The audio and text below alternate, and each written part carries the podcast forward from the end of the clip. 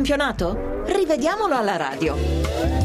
E allora buon pomeriggio dagli studi RAI di Milano con un ringraziamento particolare a Luca Gattuso e a Lorenzo Baletti per il lavoro in redazione e a Claudio Raccati per quanto invece sta facendo alla console. Partiamo come di consueto dall'anticipo di oggi alle 12.30, Chievo-Verona 2-2, l'arbitro Rizzoli alla duecentesima presenza in Serie A, complimenti a lui. Al nono il Chievo passa in vantaggio con Paloschi che sfrutta al meglio una sponda di testa di Pellissier, regolare il gol gol tutto sul filo del fuorigioco. Prima Pellissier in linea con la difesa del Verona sul cross della tre quarti disco, poi Paloschi è tenuto in gioco da Agostini e Pisano. Qualche protesta di Toni per un presunto fallo ai suoi danni in avvio d'azione, ma l'attaccante viene eh, sovrastato regolarmente da Cesar. La squadra di Mandorlini pareggia al ventesimo con Gomez, il cui colpo di testa è deviato in maniera decisiva da Isco, ininfluente il fuorigioco iniziale iniziale di Toni sulla punizione di Alfredson.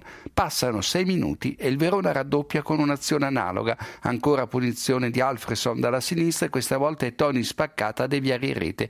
A tenerlo in gioco c'è Radovanovic.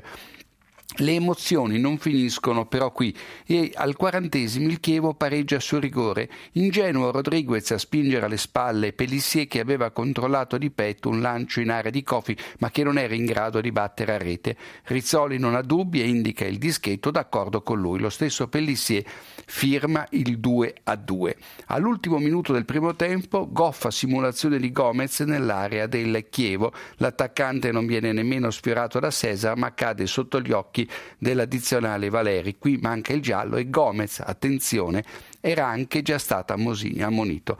In avvio di ripresa l'altro episodio importante del derby scaligero e qui parliamo di una clamorosa svista di Rizzoli che non vede un mani di Jankovic nell'area del Verona o lo ritiene incredibilmente involontario. Il serbo devia con il braccio destro un cross di Biraghi, ci stava tutto il secondo di rigore per il Chievo.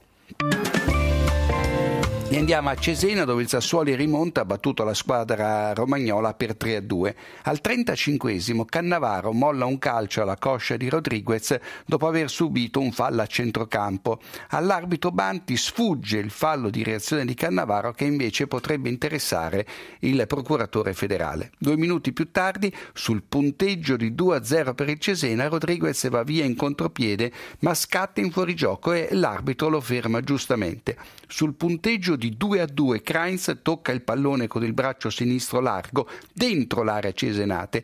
Manca un rigore al Sassuolo che compie il sorpasso decisivo tre minuti più avanti con un gran gol di Missiroli. Ed eccoci a Palermo dove l'Atalanta ha vinto per 3 a 2 e Reia, l'allenatore dei bergamaschi, deve molto a Biava che ha evitato due gol dei siciliani. Vediamo al 33esimo con l'Atalanta avanti per 2 a 0, Biava ricaccia dalla porta un colpo di testa di Ciolef che sembrava gol fatto. Il pallone non supera del tutto la linea di porta all'incirca per un terzo della sua circonferenza. Corretta quindi la decisione dell'arbitro Calvarese che ben assistito dall'addizionale Sacchi non concede il gol. In avvio di ripresa Biava, ancora lui, evita un altro gol respingendo con l'addome, non con il braccio, un colpo di testa di Rigoni mezzo metro davanti alla linea di porta. E poi ancora un episodio, Abramov sciagurato al 56esimo, il portiere dell'Atalanta primo tenta un dribbling su Vasquez, poi lo scalcia da dietro e l'arbitro calvarese concede il rigore al Palermo spedito sulla traversa da Belotti ed espelle Abramov. Partiamo da queste certo, ultime due partite, in particolare da Parma-Napoli, con la squadra partenopea che particolare curioso ha subito ancora un gol nei primi 15 minuti, gli è capitato ben tre volte nelle ultime quattro partite di campionato. E poi sul punteggio di 1-0 per il Parma, il Napoli pareggia con Cambiadini. In occasione di questa rete il Parma protesta per un presunto fallo di Zapata che allarga il braccio per avere la meglio su Feddal. Giacomelli non finisce Frisca qualche altro arbitro al suo posto lo avrebbe fatto. In avvio di ripresa Mirante, dopo aver smanacciato un cross da sinistra, ferma sulla linea di porta un tiro di Caieconne con l'aiuto del palo. Il pallone non, mai, non ha mai superato la linea di porta. Fuori luogo infine le proteste del Napoli che nel recupero chiedeva un rigore per un mani di Gobbi, Gobbi che nel tentativo di agganciare un pallone in area lo calcia sul proprio braccio, niente di volontario. E passiamo ad Empoli dove la Fiorentina si è affermata per 3 a 2. Tra l'altro va detto che nessuna squadra come la Fiorentina ha segnato tante reti fuori casa, 28 contro le 26 della Lazio, le 24 di Samp e Genoa, le 23 di Juve, Sassuolo e Cagliari. E la Fiorentina sul, di, sul punteggio di 1 a 1 passa in vantaggio al 68 con Salah che scatta però di poco in fuorigioco sul lancio di Ilicic, dribbla due avversari e segna, questione di centimetri, mezza scarpa probabilmente. Ecco perché in questi casi la FIFA raccomanda agli assistenti di tenere la bandierina abbassata. Sul punteggio di 3 a 1 Salah invece è in posizione ampiamente regolare quando va via in contropiede e manda il tiro a Aquilani che non trova la porta. Michelizze poi accorcia le distanze al 77 appena entrati in campo. Contro il Sassuolo aveva segnato 13 secondi dopo l'ingresso sul terreno di gioco, questa volta gliene sono occorsi 27, più che Michelizze direi micidiale. E anche una nota su Ilicic che ha segnato ben 5 reti nelle ultime tre di campionato. E adesso facciamo il passo indietro di cui parlavi tu eh, Paolo relativa alla moviola di Udinese Sandoria finita con la goleada dei Doriani per 4 a 1. Il primo episodio al diciannovesimo, Conei finisce a terra nell'area doriana sulla pressione di Acqua che lo tocca con la gamba destra al polpaccio sinistro, ma qualche centimetro fuori aria.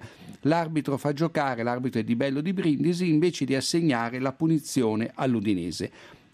Al venticinquesimo Soriano porta in vantaggio la Sandoria sull'assist di Ciolek che va via sulla destra in posizione regolare, tenuto in gioco da Domizzi, ai lui attardatosi a centro area. Giusto poi il giallo per simulazione a Soriano che si lascia cadere davanti a Carnezis e ammette di aver sbagliato. Al 58 con la Samp in vantaggio di un solo gol, l'arbitro di Bello annulla il pari di Terò per un fuorigioco inesistente di Domizzi che invece è perfettamente in linea con l'ultimo difensore avversario. Può darsi che l'assistente Iori sia stato tratto in inganno dal fuorigioco di altri due giocatori friulani che però non intervengono nell'azione. A distanza di 4 minuti, guardate un po' cos'è il calcio, Soriano raddoppia. A metà ripresa c'è anche l'espulsione di Stankovic, vice di Stramaccioni per eccesso di proteste e poi l'Udinese riduce le distanze a 3 dal novantesimo con Di Natale su rigore. Lo provoca Viviano sbarrando fallosamente la strada allo stesso Di Natale che però non ha il possesso di palla. Di qui il cartellino giallo e non il rosso. Regolari poi la quarta rete d'Oriano e Duncan così come era stata regolare quella precedente di Acqua.